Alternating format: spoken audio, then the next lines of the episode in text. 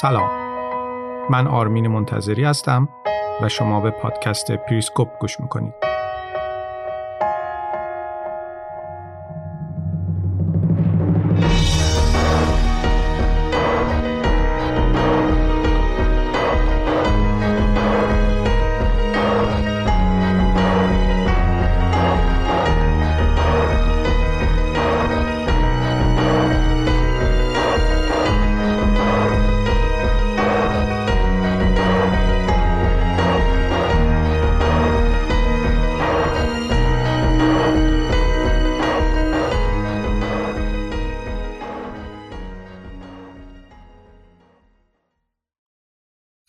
همگی.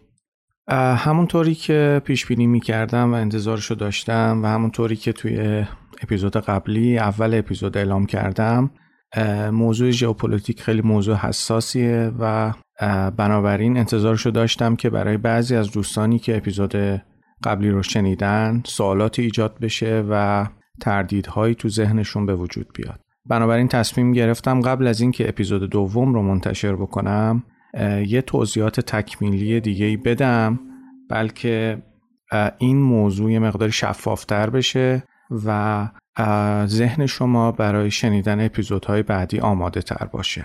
البته اینکه سوالاتی در ذهنتون ایجاد شد و تردیدهایی در ذهنتون ایجاد شد حتما مقصرش من بودم شاید من نتونستم درست توضیح بدم و جامع و کامل بحث رو مطرح کنم. اما برای اینکه یه مقداری بیشتر موضوعات براتون شفاف بشه و کلید در واقع فهم مسئله تو ذهنتون شکل بگیره یه مقدمه ای رو باید براتون بگم. هر اقدامی که انسان توی زندگیش انجام میده به این امید انجام میده که نتیجه مشخصی که تو ذهنش از اون اقدام متصور شده به دست بیاره. اینکه انسان این حق رو برای خودش قائله که نتیجه مشخصی از اقداماتش بگیره به دانشش از نحوه عملکرد پارامترهای مختلف ربط پیدا می‌کنه. یعنی چی؟ یعنی اگر دانش نباشه تصمیمی در کار نیست و مسلما نتیجه هم متصور نیست برای اون تصمیم.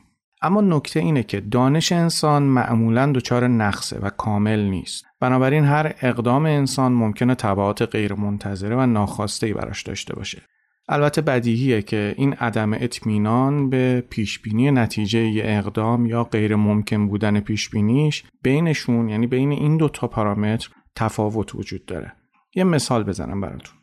ببینید مثلا وقتی شما شیر آب و باز می‌کنید تا وان هموم پر کنید مسلما انتظار دارید که آب از شیر سرازیر بشه. شاید خیلی دقیق ندونید که این آب از کجا میاد اما به طور کلی می‌دونید آب جاری میشه بنابراین نتیجه باز کردن شیر آب براتون قابل پیش بینیه و شما انتظارش رو دارید.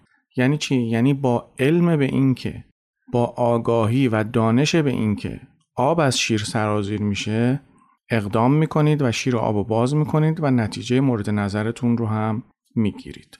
زندگی هم ملغمه ای از همین انتظارات و پیش بینی هاست. ممکنه خودتونم ندونید. اما هر روز که از خواب پا میشید مغزتون مدام داره محاسبه می‌کنه و پیش بینی می‌کنه و شما بر اساس همون پیش بینی ها و همون محاسبات دست به اقدام می‌زنید. و نتیجهشون هم چه خوب چه بد تو زندگیتون می‌بینید. حالا هر چقدر مغز انسان محاسباتش دقیق تر باشه و در واقع دانش و آگاهیش بیشتر باشه نتایجم بیشتر طبق خواسته هاش پیش میره. بنابراین این واقعیت که انسان از هر جنبه از زندگیش یعنی توی هر جنبه از زندگیش پیش بینی می‌کنه حالا کاری به پیش بینی درست و غلطش ندارم. این واقعیت نشون میده که حتما انسان فهمیده که هر جنبه از زندگیش تا حدودی قابلیت پیش بینی رو داره. یه نگاه دقیقتر اگه به زندگیتون و به اطرافتون بندازید می‌بینید که همه در حال پیش بینی کردن هستن. اون دانش آموزی که موقع انتخاب رشته یه رشته خاصی رو انتخاب می‌کنه بر اساس دانش و آگاهیش از بازار کار اون رشته یه پیش بینی کرده تو ذهنش و اون رشته رو انتخاب کرده. یا مثلا پیش بینی های اقتصادی یا پیش بینی آب و هوا اینکه چه ساعتی از خونه برید بیرون به ترافیک نخورید و انواع و اقسام پیش بینی های دیگه. اساسا تمایل به پیش بینی اتفاقات و رخدادها همیشه در بشر وجود داشته. حالا یا از روی کنجکاویه یا اینکه می‌خواد تصمیمای درستری بگیره. اصلا فکر می‌کنید خیلی ها چرا میرن پیش رمال و فالگیر و اینا؟ خب پس تا اینجا دیدیم که اصل پیشبینی امور همیشه برای انسان خیلی مهم بوده. اما برای اینکه بتونه خوب پیش بینی کنه نیاز به اطلاعات اولیه یا همون آگاهی و دانش داره. یعنی یه پارامترهایی باید دستش باشه تا بتونه با اون در واقع یک تصمیمی بگیره و پیش بینی کنه که اون تصمیمش به یه نتیجه خاصی خواهد رسید. حالا این وسط انسان درباره یه چیز می‌تونه راحت تر پیش بینی کنه و اونم طبیعته. چرا؟ چون طبیعت از خودش اراده نداره. یعنی دست به انتخاب نمی‌زنه. مثلا زمین نمی‌تونه بگه خب دیگه نمی‌خوام دور خورشید بچرخم. یا مثلا از فردا بگه من میلیون ها سال اینوری چرخیدم حالا از این بعد می‌خوام اونوری بچرخم. انسان می‌دونه که مثلا زندگی توی کوهستان توی زمستان خیلی سخته. چون آب و هوای خیلی خشنی داره. بنابراین سنت ییلاق و قشلاق را میندازه. انسان می‌دونه اگه بخواد توی منطقه خشک زندگی کنه به چه چیزایی نیاز داره. و از این قبیل مثال البته زیاده.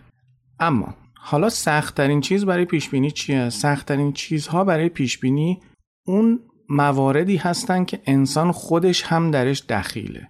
اینو در نظر داشته باشید که وقتی میگیم پیش بینی درباره طبیعت آسون تره یک نکته رو نباید ازش قفلت بکنید. و اونم اینه که اون کسی که داره این پیش بینی رو انجام میده خودش انسانه. یعنی یک عامل انسانی باز اونجا دخیله. ممکنه طبیعت از خودش انتخاب نداشته باشه اختیار نداشته باشه ولی انسان که داره. بنابراین پارامتر خطا حتما باید دخیل بشه. یعنی باید اینو حساب به حساب بیاریم در این نوع پیش بینی حالا سختترین چیز برای پیش بینی اون چیزهایی هستن که انسان خودش درش دخیله. چرا؟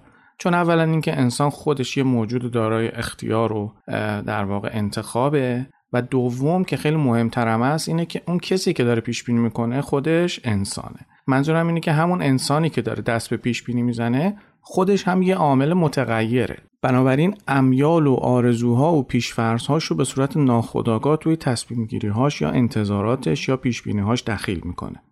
خب حالا همین الگو رو شما بیارید در حکمرانی و سیاست بین الملل پیاده کنید. حاکما و سیاستمدارا دقیقا بر اساس همین مدل دست به اقدام می‌زنن. فقط موضوع و زمینه اقداماتشون کمی با دیگران فرق می‌کنه. یه فرق دیگه هم داره و اونم اینه که توی روابط بین کشورها و توی سیاست اشتباهات نه تنها تبعات فردی دارن بلکه تبعات جمعی دارن و این تبعات جمعی ممکنه به ضرر خود اون حاکمیت هم تموم بشه. بنابراین داستان بشر تبدیل به داستان تاریخ شده یعنی داستان تاریخ در واقع داستان بشره. در واقع تاریخ حافظه بشره و هر از گاهی انسان بهش رجوع می‌کنه تا دانش خودش رو بروز بکنه تا بتونه بهتر تصمیم بگیره و اقدام بکنه.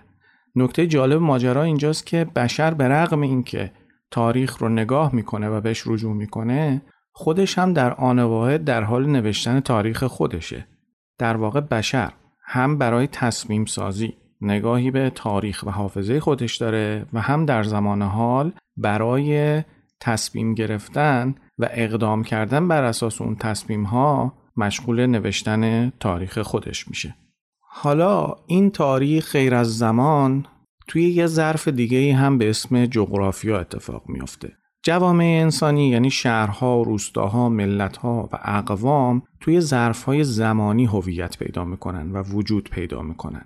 یعنی اگر اینها رو از یک ظرف مکانی خودشون جدا بکنید ماهیتشون تغییر می‌کنه. خیلی از روانشناسا میگن اینکه شما در ظرف چه شخصیتی به دنیا آمدید اهمیت داره. حالا توی ژئوپلیتیک گفته میشه که اینکه شما کجا به دنیا آمدید اهمیت داره. بذار یه مثال ساده بزنم. البته نمی‌دونم این مثالی که می‌زنم به سن بعضی از شما قد میده یا نه. قدیما یه فیلمی از شبکه کودک پخش می‌شد که درباره زندگی اسکیموها بود. حالا من دقیقا اسمش رو یادم نیست. اون موقع که من میدیدمش با خودم می‌گفتم اینا عجب زندگی عجیبی دارن. در واقع تجربیات یه اسکیمو از دنیای اطراف خودش کاملا با تجربیات دیگران مثلا یه تهرانی یا نمی‌دونم یه لندنی یا یه نیویورکی فرق می‌کنه. تجربه یه اسکیمو از دنیای اطراف خودش کاملا و مستقیما به طبیعت ارتباط پیدا می‌کنه. یعنی چی؟ یعنی کاملا وابسته به مکانیه که اون اسکیمو توش زندگی می‌کنه. یعنی اسکیموها هر چیزی گیرشون میومد میخوردن اون چیزی که می‌تونستن برای خوردن پیدا بکنن در واقع دنبالش می‌رفتن.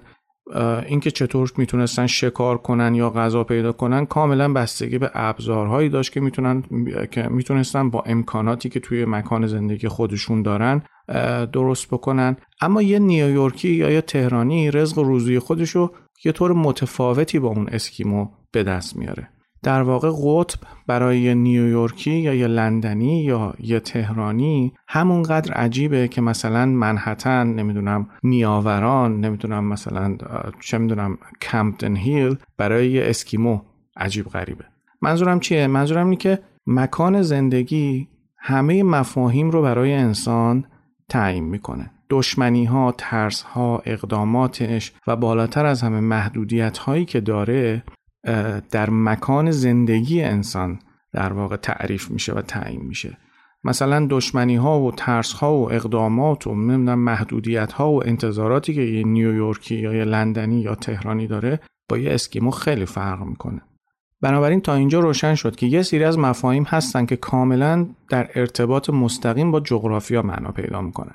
یکی از مهمترین مفاهیمی که در ارتباط با مکان و جغرافیا معنا پیدا می‌کنه ترسه.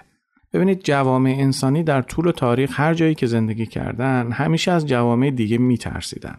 یعنی دو تا جامعه انسانی که در کنار هم زندگی می‌کردن همیشه از هم ترس داشتن. حالا این ترس می‌تونست در قالب مثلا احتمال دسترازی اون یکی به منابع غذایی این یکی معنا پیدا بکنه یا حمله اون یکی به این یکی. و خب ریشه ترس هم خب می‌دونید دیگه از ناآگاهیه. یعنی جهل و ناآگاهی و کمی دانش به صورت اتوماتیکوار ترس ایجاد می‌کنه.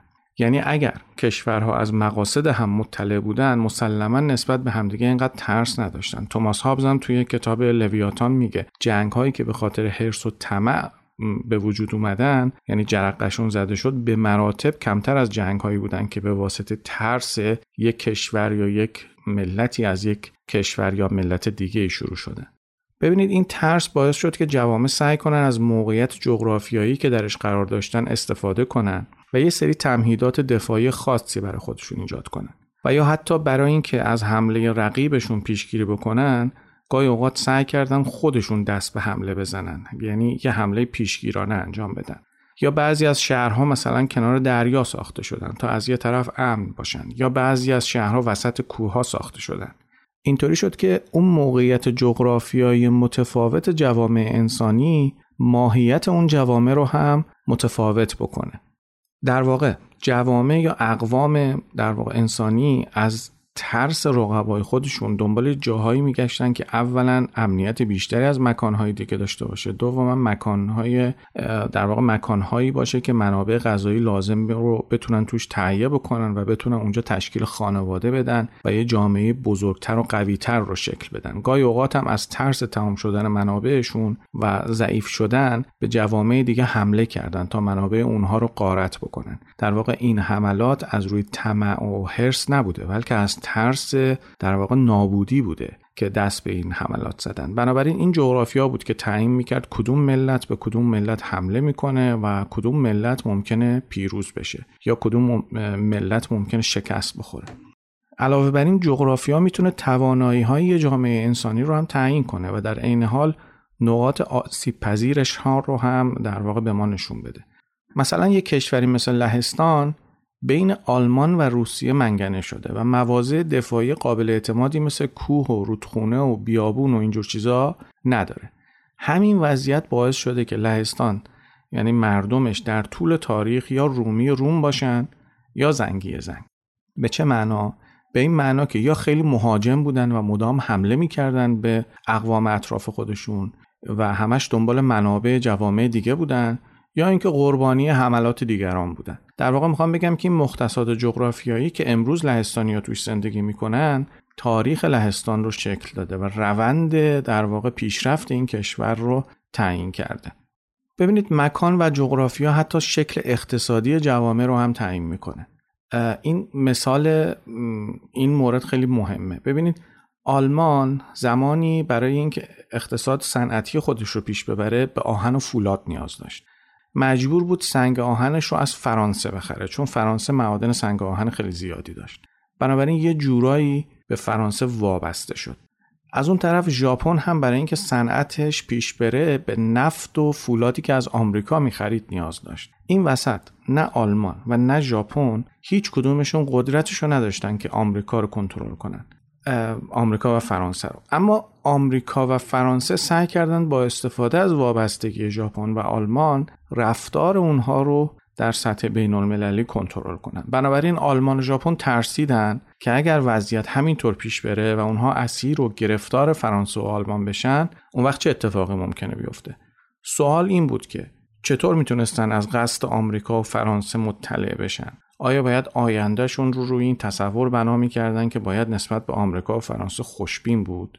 یعنی اگر منابع سنگ آهن فرانسه فقط 160 کیلومتر بیشتر به سمت شرق بود و یا اینکه اگر ژاپن منابع نفتی و منابع دیگه داشت اصلا ممکن بود تاریخ 100 سال اخیر جهان یه طور دیگه نوشته می‌شد. اما بالاخره جغرافیا جغرافیاست. معادن سنگ آهن کیلومترها از غرب آلمان دور بود. چاهای نفتم هزاران کیلومتر با ژاپن فاصله داشت. بنابراین دو تا ذهنیت توی ذهن حاکمای ژاپن و آلمان شکل گرفت. اول حس بد نسبت به وابستگی این حس که اونا خودکفا نیستند و این خودکفا نبودن ممکنه بهشون آسیب بزنه. و دوم ترس از اینکه کشوری که بهش وابسته بودن از این وابستگی سوء استفاده بکنه و دمار از روزگارشون در بیاره. نتیجه همین دوتا ذهنیت جنگ بود. آلمانیا چه تو دوره بیسمارک چه تو دوره قیصر یا هیتلر سعی کردن تحمیل کنن اراده خودشون رو به فرانسه و شرایط رو عوض کنن. از اون طرف روزها که میترسیدن آلمان به عنوان یک قدرت توی مرزهای غربیشون ظهور کنه به هیچ وجه نمی‌خواستن فرانسه مغلوب آلمان بشه. از طرف دیگه آلمانیا که از ترس روزها مطلع بودن متوجه شدن که اگر روسیه و فرانسه با هم دست به یکی کنن و همزمان به آلمان حمله بکنن حتما پیروز میشن. بنابراین آلمانی ها سه بار در طول تاریخ برای اینکه این مشکل رو حل بکنن دست به حمله زدن و البته هر بار هم شکست خوردن. داستان ورود ژاپن به جنگ جهانی دوم و یا تصرف شبه جزیره کره و یا حمله ژاپن به چین رو هم که همتون می‌دونید. خلاصه چیزی که می‌خوام بگم اینه. جغرافیای کشورها به عنوان یه پارامتر بدیهی تو روند تصمیم سازی حاکمای کشورها خیلی نقش مهمی بازی می‌کنه. در واقع جغرافیا یکی از اون پارامترهاییه که انسان با در نظر گرفتنش تصمیمی می‌گیره و بعد نتیجه مورد نظرش رو از اقدام کردن بر اساس اون تصمیم انتظار می‌کشه. در واقع جغرافیا همون آگاهی و دانش و همون پارامتر اولیه‌ایه که توی بخش اول صحبت هم گفتم و انسان بر اساس اون پارامتر دست به تصمیم گیری می‌زنه. اما نکته ای که خیلی از شما رو به اشتباه انداخت و دچار تردید کرد اینجاست. ببینید حرف من این نیست که چون جغرافیا پارامتر تقریبا ثابتیه پس هر تصمیمی بر اساس این پارامتر گرفته بشه حتما درسته. نه من اصلا همچین حرفی نمی‌زنم. نمیشه عامل انسانی و همه اشتباهاتش رو اشتباهات محاسباتیش رو نادیده گرفت. عامل انسانی و ذهن حاکمان پارامتر متغیریه و می‌تونه دچار اشتباهات محاسباتی بشه. برای همینه که کارشناس خبری مثل رابرت کاپلان میگه اگر می‌خواید از پنجاه سال آینده آسیا براتون بگم من به جغرافیای آسیا رجوع می‌کنم. اگر می‌خواید درباره آینده پنج سال آینده آسیا براتون بگم من به سیاست حاکمان و روابط بین کشورها و سایکولوژی در واقع حاکمان اون کشورها رجوع می‌کنم. یعنی چی؟ یعنی ثبات توی جغرافیا به مراتب بیشتر از ثبات در سیاست های عوامل انسانیه. بنابراین پیش بینی ها بر اساس جغرافیا ثبات بیشتری دارن. یعنی می‌تونه شما بر اساس جغرافیا می‌تونید افق دورتری رو ببینید و پیش بینی بکنید. یه نکته دیگه رو هم که باید بهش توجه داشت اینه که هر چقدر هم که انسان و حاکمان در واقع کشورها تصمیمات درستی بگیرن فقط تا حدودی می‌تونن محدودیت های جغرافیایی رو دور بزنن. و این محدودیت های جغرافیایی به طور کامل قابل حذف شدن نیستن. دست بردن انسان توی این محدودیت ها ممکنه حتی طبعات جدیدی ایجاد بکنه برای اون کشورها. ممکنه یه جایی رو درست بکنن. ولی یه سری طبعات دیگری در واقع ایجاد بشه و انسان ها باش مواجه بشن. از اون طرف گاهی اوقات هم جغرافیا به کمک کشورها میاد و باعث میشه اونها روند پیشرفت خیلی خیلی بهتر و سریعتر طی بکنن. البته مسلما این یه شرط داره و اونم اینه که اگر حاکمان اون کشورها استراتژی و سیاست های درستی رو در پیش بگیرن و شناخت داشته باشن از در واقع جغرافی های کشور خودشون.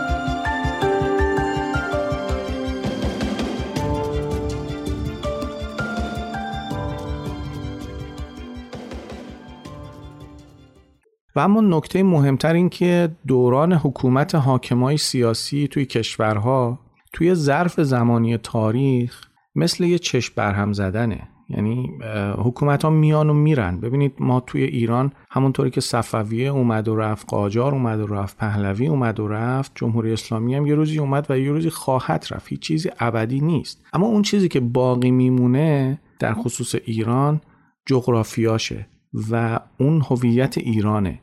که باقی میمونه. همونطوری که 5000 سال باقی مونده و باقی هم خواهد ماند. بنابراین جغرافیا از این جهت ثابت باقی میمونه که غیر قابل تغییره. اما عامل انسانی توی جغرافیای سرزمینی هر کشوری یه عامل متغیره و مدام تغییر می‌کنه. رؤسای جمهور میان و میرن حکومت ها میان و میرن. برای همینه که اساتید علم ژئوپلیتیک معتقدن که جغرافیای کشورها یکی از پارامترهای ثابت در روند تصمیم سازی حاکمای اون کشور هاست. به همین خاطر من تو اپیزود قبلی گفتم که اگر حتی 20 سال دیگه 30 سال دیگه یا هر, هر چند سال دیگه حاکمیت دموکراتیک هم تو ایران سر کار بیاد بازم با همین جغرافیا سر کار داره. بازم در ظرف همین جغرافیا مجبور تصمیم گیری و تصمیم سازی بکنه. حالا ممکنه اون تصمیماتش مقداری درستتر بگیره بهتر تصمیم یا سیاست های بهتری رو اجرا بکنه. اما جغرافیا رو نمی‌تونه عوض بکنه و یه سری محدودیت هایی که برش تحمیل میشه رو نمی‌تونه تغییر بده.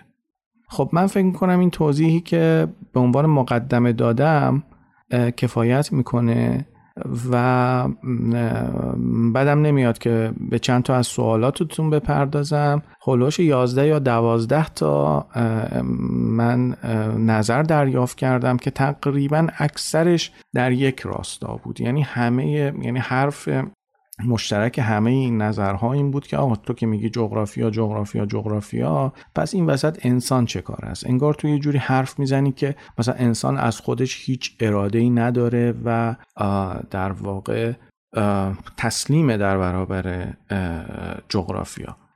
ببینید نه من حرفم این نیست و هست. یعنی اینها همه نسبیه.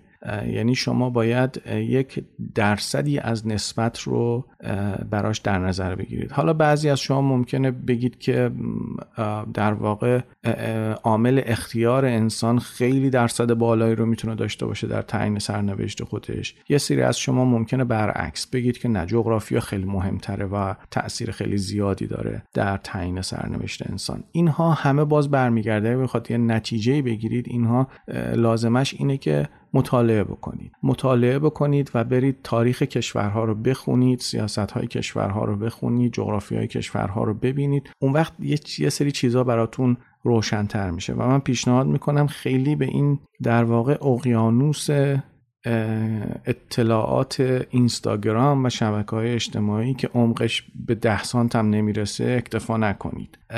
اینها به شما اطلاعات یا غلط میدن یا اطلاعات ناقص میدن یا فقط از یک زاویه به شما یه خورده اطلاعاتی میدن و اساساً اتکای به شبکه های اجتماعی برای دریافت آگاهی و اطلاعات باعث میشه که ذهن شما تکبودی بشه.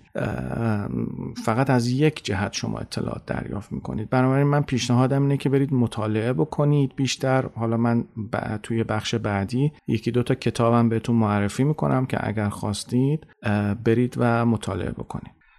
خب از اونجایی که خیلی از دوستان سوالاتشون همونطوری که گفتم خیلی مشابه به هم بود خیلی نقطه نظراتشون به هم نزدیک بود. من ترجیحم اینه که در مورد حرفای یکی از دوستان که من تقریبا یه چت مفصلی هم باش تو اینستاگرام داشتم مسائل رو باز بکنم و سوالات رو پاسخ بدم.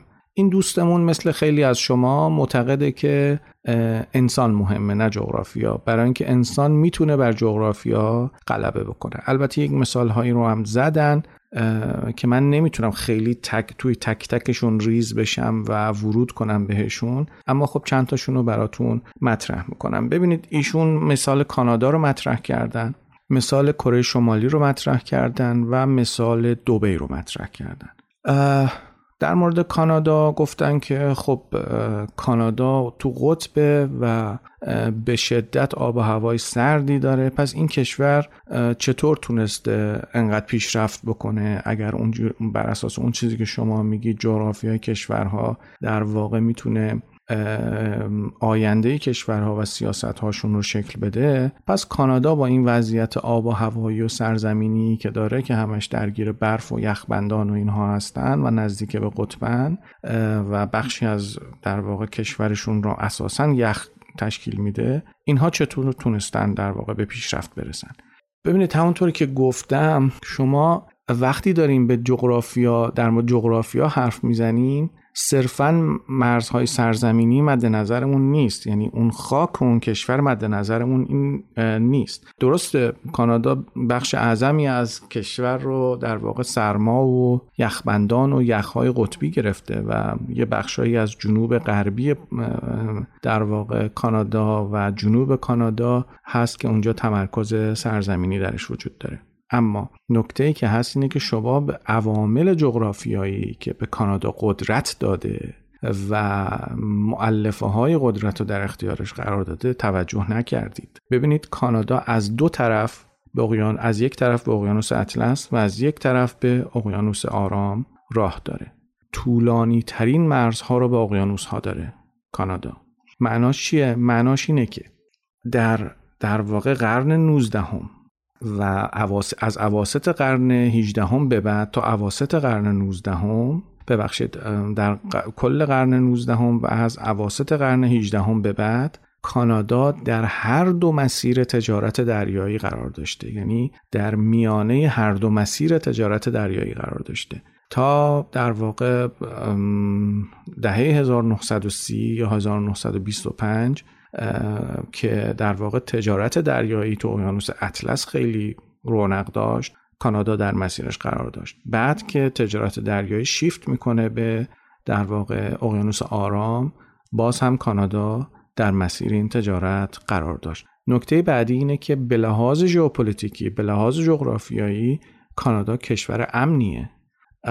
بالاش که قطبه پایینش هم که امریکاست و امریکا و کانادا روابط خیلی دوستانه با هم دارن و سالیان ساله که با هم روابط دوستانه ای دارن. بنابراین کانادا کشور امنیه. این یه نکته. نکته بعدی اینه که جمعیت کانادا به نسبت سرزمینش بسیار کمه. فکر می‌کنم جمعیت کانادا هلوش سی و پنج یا سی و پنج تا چل میلیون نفر اگه اشتباه نکنم. این نکته مهمیه. نکته بعدی اینه که کانادا از جهت ذخایر در واقع نفتی و گازی منابع زیرزمینی و منابع طبیعی بسیار بسیار کشور غنی هست. شاید خیلی از شما ندونید ولی کانادا جز پنج کشور اول دنیا از جهت برخورداری از منابع نفت و گازه. منابع طبیعی کانادا هم بسیار غنی هست. کانادا بزرگترین کشور صادر کننده الوار به دنیاست. نکته دیگر روابط تجاری هست که کانادا و امریکا با هم دارن به واسطه مرز زمینی بسیار طولانی که با هم دارن. یعنی کانادا با هر کدوم از ایالتهای امریکا روابط تجاری داره. حتی فکر می‌کنم روابط تجاری که کانادا با امریکا داره با روابط تجاری آمریکا با چین برابری می‌کنه یا حتی شاید بالاتر باشه. ببینید اینها همه از معلفه های قدرت کانادا محسوب میشه. شما وقتی چسبیده باشید به قدرتمندترین کشور دنیا وقتی چسبیده باشید به در واقع قدرتمندترین کشور دنیا به لحاظ اقتصادی به لحاظ نظامی خب اینها همه شما رو قدرتمند خواهد کرد. شما به توافقها و پیمانها و تفاهمهایی که امریکا و کانادا با هم امضا کردن نگاه بکنید در بعضی موارد شما نظیرش رو نمی‌بینید. حتی بعضیا میگن که کانادایی ها همون امریکاییان که در واقع حالا از این مرز از این طرف مرز امریکا یه مقدار رفتن اون طرف در دارن زندگی می‌کنن. یعنی انقدر این دو کشور با هم ممزوج هستن و به هم پیوستن. اما همه اینها رو گفتم اما این دلیل نمیشه که بگیم که اوکی چون کانادا همه این مواهب رو داره و همه این معلفه های قدرت رو داره پس دیگه خب تمومه. حالا هر کسی اونجا سر کار باشه کانادا کشور قدرتمند و ثروتمندی خواهد شد. نه خیر اینطور نیست. مسلما عوامل انسانی تاثیر داشته. مسلما عوامل انسانی در در واقع پیشرفت و روند پیشرفت و سرعت پیشرفت کانادا تاثیرگذار بوده.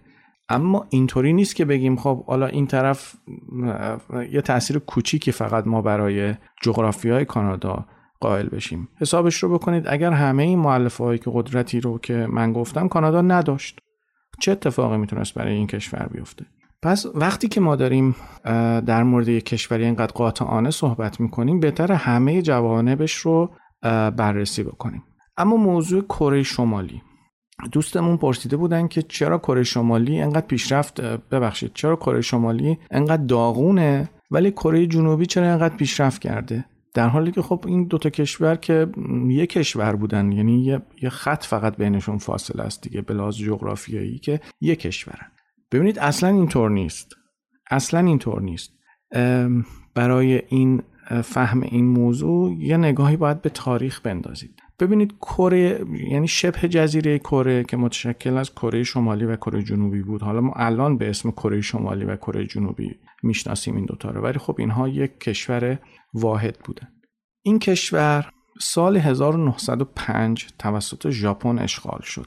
اون موقع خب ژاپن برای خودش قدرتی بود. و برای اینکه منابع لازم رو به دست میاره می‌دونید ژاپن کشوریه که خیلی منابع زیرزمینی و منابع نفت و گاز و معادن و اینجور چیزا نداره.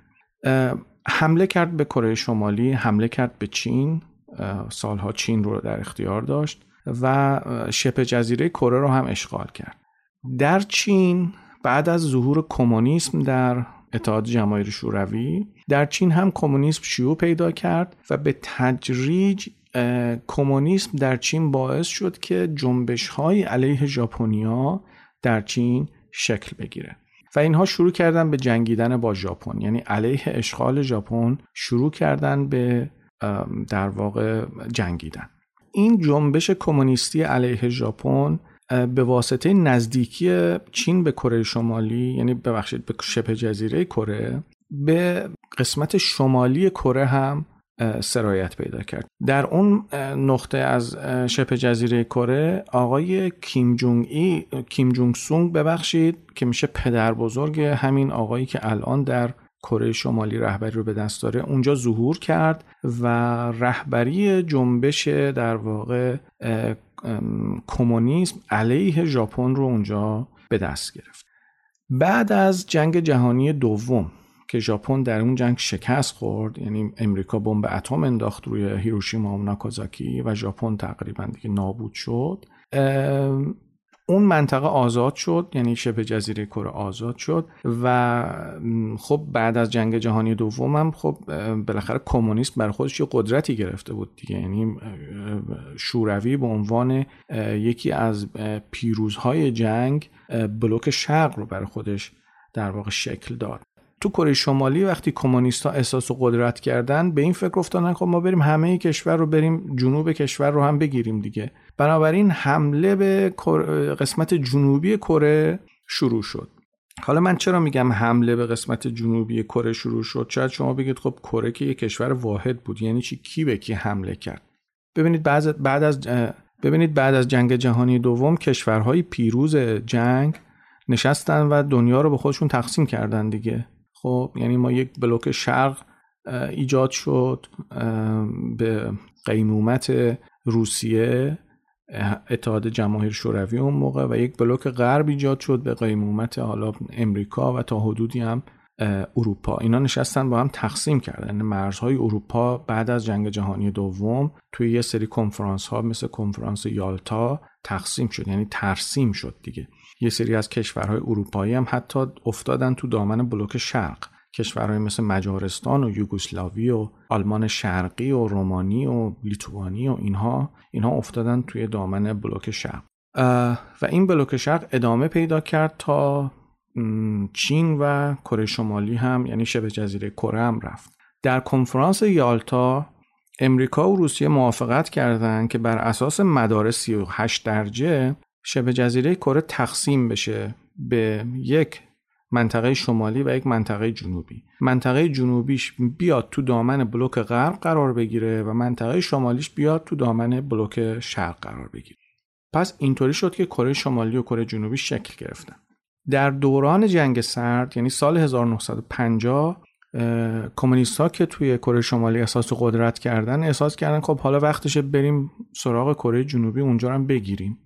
و با حمایت شوروی و چین حمله کردن به کره جنوبی. از این طرف امریکایی ها هم که در واقع سردمدار بلوک غرب بودن با حمایت سازمان ملل اومدن و ایستادن جلوی کره شمالی و کره شمالی رو عقب روندن به پشت مدار 38 درجه. و سال 1953 یه آتش بسی امضا شد و این آتش بس جنگ رو تموم کرد. یعنی الانی که من دارم با شما صحبت می‌کنم کره شمالی و کره جنوبی به لحاظ حقوقی و قانونی هنوز در وضعیت جنگی هستند تنها چیزی که بینشون وجود داره یه آتش بسه یه توافق آتش بسه. یعنی نزدیک به 60 ساله که این دوتا کشور در وضعیت جنگی به سر می‌برن. برای همینه که توی کره جنوبی خدمت سربازی چهار ساله و اجباریه. یا کره شمالی هم اساسا یک کشور نظامیه.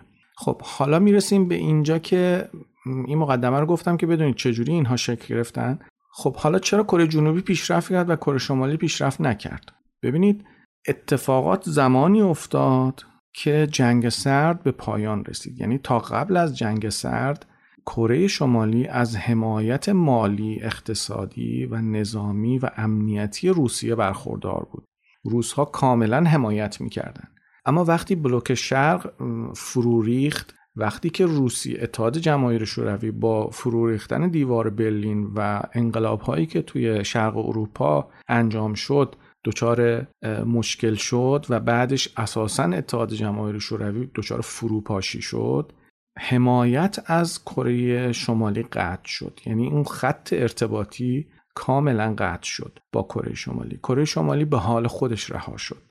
و از اون طرف هم در دهه 1980 و 1990 چینی ها کاملا مشغول خودشون بودن. یعنی سرشون گرم این بود که چطور به رشد اقتصادی بالاتر برسن چرخ اقتصادی خودشون رو در واقع بچرخونن صنعتی بشن. بنابراین خیلی توجهی به کره شمالی نداشتن. یعنی اولویتشون کره شمالی نبود. اساسا چینی ها در این دو دهه در دهه 1980 و 1990 یعنی توی این 20 سال یک کشور منزوی بودن. خیلی دخالت نمی‌کردن در مسائل جهانی. اهل این نبودن که سرشاخ بشن با کشور دیگه ای صرفا تمام توان و توجه خودشون رو معطوف این کرده بودن که به یک ثبات و امنیت داخلی برسن تا بتونن یک اقتصاد شکوفا و با رشد اقتصادی بالا رو در واقع بسازن.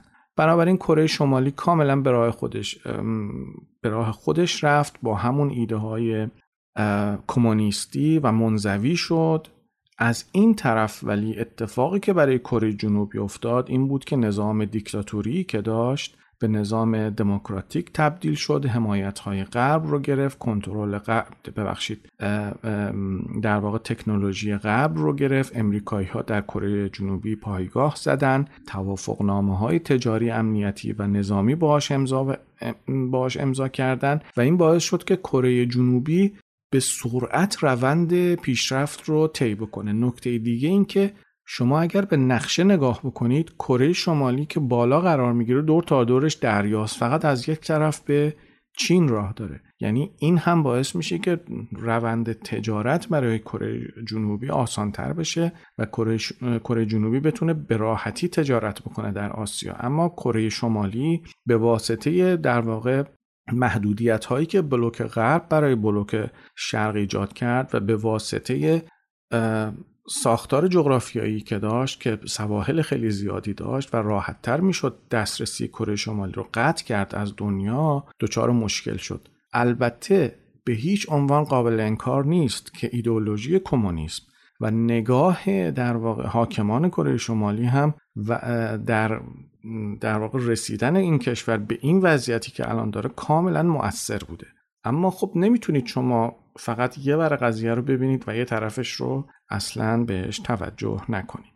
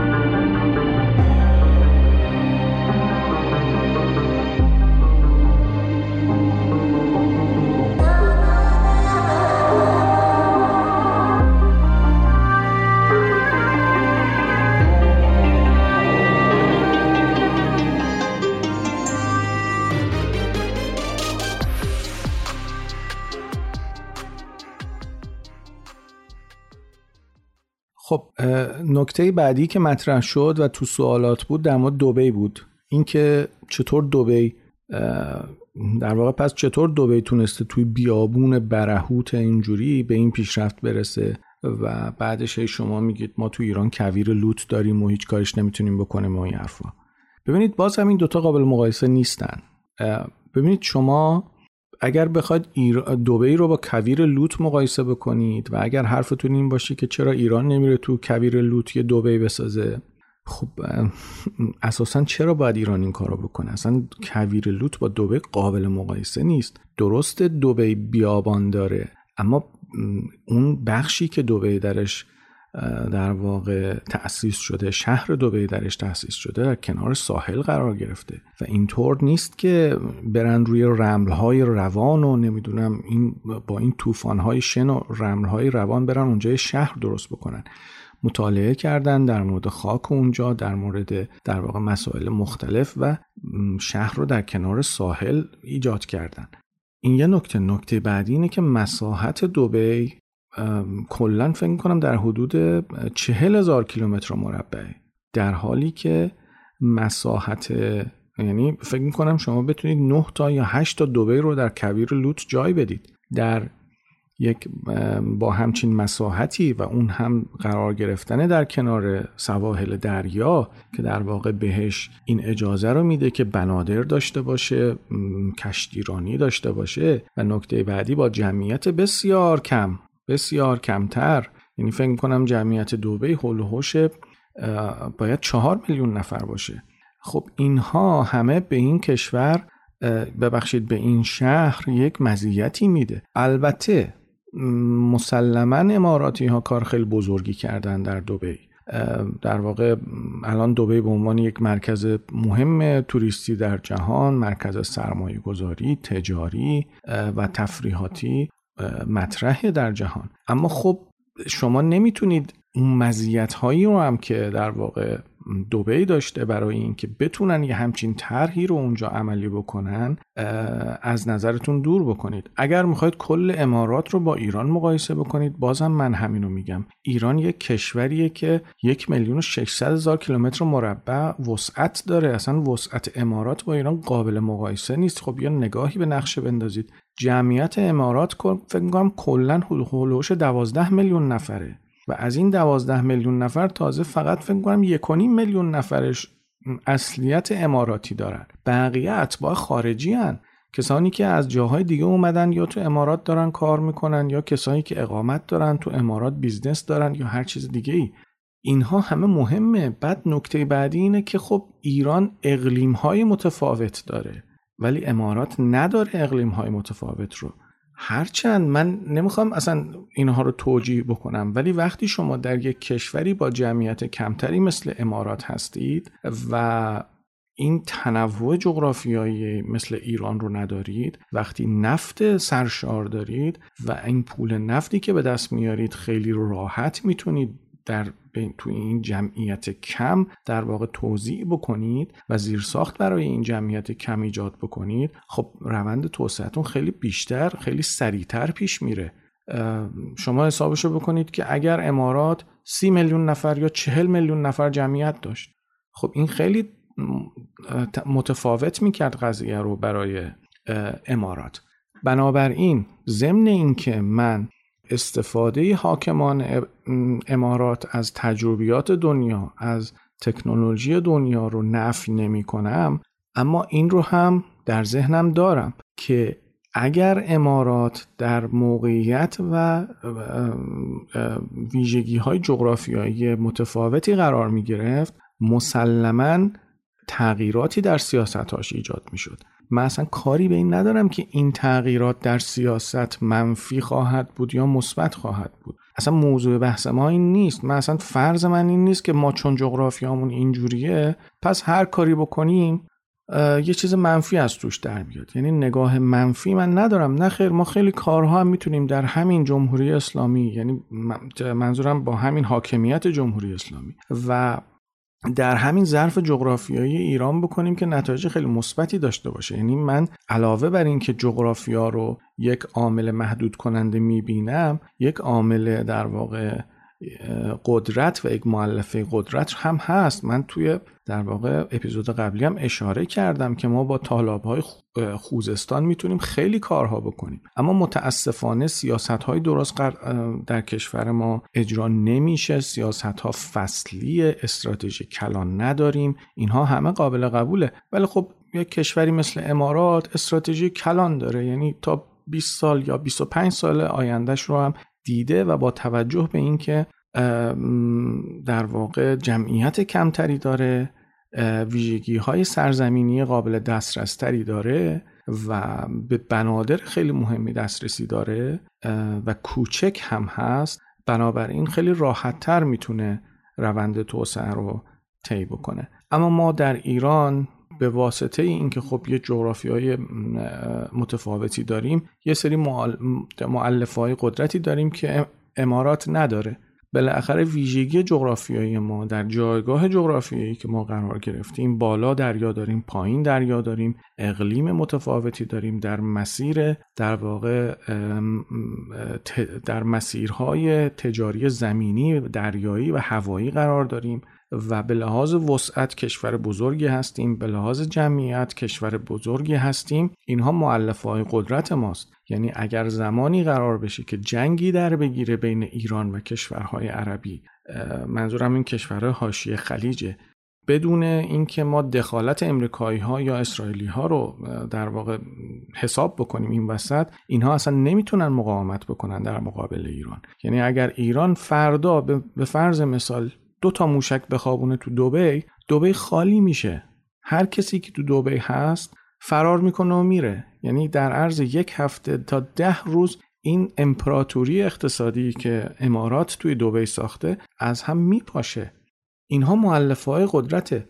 درسته که امارات اتفاقا بحث بر اینه که امارات بر اساس همین موقعیت جغرافیایی خودش رفت به سمت همچین مدل اقتصادی. امارات داره سعی می‌کنه با همچین مدل اقتصادی توی منطقه آنقدر برای خودش معلفه قدرت ایجاد بکنه که هیچ کشوری نتونه باش درگیر بشه. به خاطر چی؟ به خاطر اینکه اگه یک کشوری بخواد باش درگیر بشه ده تا کشور توی گوشه گوشه دنیا که توی امارات کلی سرمایه گذاری کردن به کمک امارات بیان. اما حتی شما الان به توافقهای توافقنامه های امنیتی امارات با کشورها نگاه بکنید می‌بینید که با این وجود باز هم امارات توافقنامه های امنیتی خیلی متنوعی نداره با کشورها. حالا من تو داخل خودشون توی شورای همکاری خلیج فارس اینا چه توافقنامه‌ای با هم دارن به اون کار ندارم. ولی خب توافقنامه امنیتی که با امریکا داره که خیلی از کشورهای عربی نسبت بهش بیاعتمادن چون دارن به این نتیجه می‌رسن که امریکا به زودی ممکنه که خاورمیانه رو ترک بکنه و بره به سمت رویارویی با چین. از این جهتی که خیلی از این کشورها به سمت اسرائیل رفتن برای اینکه بتونن از حمایت امنیتی اسرائیل برخوردار باشن و بتونن جلوی ایران یک در واقع بلوک واحدی رو تشکیل بدن که البته حالا باید دید که این به این موفقیت خواهند رسید یا نه. به خاطر چی؟ به خاطر اینکه به طور کلی کشورهای حاشیه خلیج فارس به طور تاریخی همواره ایران رو یک رقیب و یک دشمن خودشون به حساب آوردن. بنابراین من پیشنهادم اینه اگر می‌خوایم در مورد موضوعی حرفی بزنیم و نظری بدیم. یه مقداری جامعه تر به قضیه نگاه بکنیم. یه مقداری همه جوانبش رو بسنجیم. خلاصه کلام من اینه که جغرافیا عامل بسیار مهمیه. اگر کشوری پیشرفت کرده مسلما توانسته از موقعیت جغرافیایی خودش و مزایای جغرافیایی که داره به نحو احسن استفاده بکنه. اگر کشوری به سمت در واقع قهقرا رفته. بخشی از اون مربوط به این میشه که اون کشور از مواهب جغرافی خودش نتونست به طور کامل استفاده بکنه سیاست های غلطی اجرا کرده و یا اینکه اساساً این مواهب از این مواهب برخوردار نبوده برخورداری از این مواهب نداشته. من مثالش مثلا کشور هایتیه. شما اصلا حرفی از هایتی میشنوید هیچ کسی حرفی از هایتی نمیشنوه. به خاطر اینکه هایتی اساسا برای دنیا خیلی حائز اهمیت نیست. اهمیت جغرافیای خاصی برای هایتی نداره. یا مثال دیگه که می‌تونم براتون بزنم کشورهای اسکاندیناوی هستن. ببین کشورهای اسکاندیناوی کشورهای کوچک هستند با جمعیتهای کم و ثروتی که برای جمعیت خودشون کاملا کفاف میده و حتی زیادم میارن. خب اینها ترجیح دادن به واسطه دوری جغرافیایی که دارن و در واقع آب و هوای خاصی که دارن و کوچکی که دارن و جمعیت کمی که دارن اصلا دخالت نکنن توی روند تحولات دنیا. و دنیا هم پذیرفته که اونها رو به حال خودش رها بکنه. عوضش این کشورها رفتن به سمت یه سری معلفه های دیگه قدرت. مثلا سوئیس رفته به سمت بانکداری. خب خب اینها نشون میده که چون به لحاظ جغرافیایی در یه سری محدودیت هایی بودن رفتن به سمت آپشن های دیگه ای می‌خوام بگم که گاهی وقتا محدودیت های جغرافیایی هم حتی ممکنه باعث بشه که راه حل هایی به وجود بیاد. اما در هر صورت به رغم این که این راه حل ها به وجود میان بازم اون محدودیت های جغرافیایی سر جای خودش هست. هلندی ها اساسا کشور هلند خیلی از جاهاش یک متر پایین سطح آبهای بین المللیه کشور عجیبیه. خب اینها برای اینکه بتونن قابل زندگی بکنن اونجا رو شروع کردن به خوش کردن دریا. درسته که این محدودیت رو در واقع سعی کردن یه جوری حل بکنن ولی این محدودیت از میان که نرفته. الان بحث تغییرات آب و هوایی مطرحه. پس فردا ممکنه آبهای دریا همینجور بالاتر و بالاتر بیاد کما اینکه الان داره میاد. و هلندیا مشکل دارن. اگر برید چالش های هلند رو در مبحث تغییرات آب و هوایی بخونید متوجه میشید که این عامل جغرافیایی این خشک کردن دریا درست باعث شده که هلند قابل زندگی بشه درش کشت و زر انجام بشه. اما این محدودیت همچنان برای هلند وجود داره و هلندیا همچنان درگیر این قضیه هستن. و ولی یه نکته جالبم حالا بهتون بگم. یکی از کشورهایی که در مباحث مربوط به لایروبی و تکنولوژی لایروبی در واقع رودخانه ها و تکنولوژی لایروبی و ساخت دستگاه های لایروب خیلی قدرتمند هست تو دنیا هلنده. یعنی هلندیا انقدر که دریا رو خشک کردن و انقدر که تونستن لایروبی انجام بدن دیگه خودشون اوستایی شدن واسه خودشون. پروژه های بزرگ حتی تو امریکا می‌گیرن. خب بنابراین فکر کنم حرفم رو یه مقداری کامل تر زدم. عامل انسانی مهمه عامل جغرافیا بسیار مهمه. تفاوت میان این دو اینه که عامل انسانی متغیره درش نقص وجود داره. عامل انسانی عاملیه که می‌تونه اشتباه بکنه اما جغرافیا عامل ثابتیه تغییر نمی‌کنه و انسانها و حاکمانی که میان و میرن با یک جغرافیای واحد و ثابتی مواجه هستند. بنابراین در تمام سیاست گذاری های کشورها وقتی نگاه بکنید می‌بینید که اون بخشیش که ثابته یعنی اون ماده خامی که برای سیاست گذاری و تصمیم سازی ها استفاده میشه اون اطلاعات خام اون بخشیش که ثابته بخش جغرافی است اما بخش های دیگه تغییر می‌کنن خب امیدوارم که تونسته باشم یه مقداری جامعتر و کاملتر توضیح داده باشم. شنبه آینده انشالله اپیزود مربوط به ژئوپلیتیک اسرائیل منتشر خواهد شد. اگر باز هم در مورد این اپیزود یعنی همین میان اپیزود در واقع نظری دارید سوالی دارید یا ایرادی دارید انتقادی دارید جایی رو من فکر می‌کنید اشتباه کردم حتما برای من بفرستید در account اینستاگرام پادکست پریسکوپ. اگر به فارسی search بکنید پادکست پریسکوپ رو در اینستاگرام یا به انگلیسی پیدا خواهید کرد account اینستاگرام رو یا در از طریق کانال تلگرام پادکست پریسکوپ نظراتتون رو برای من بفرستید.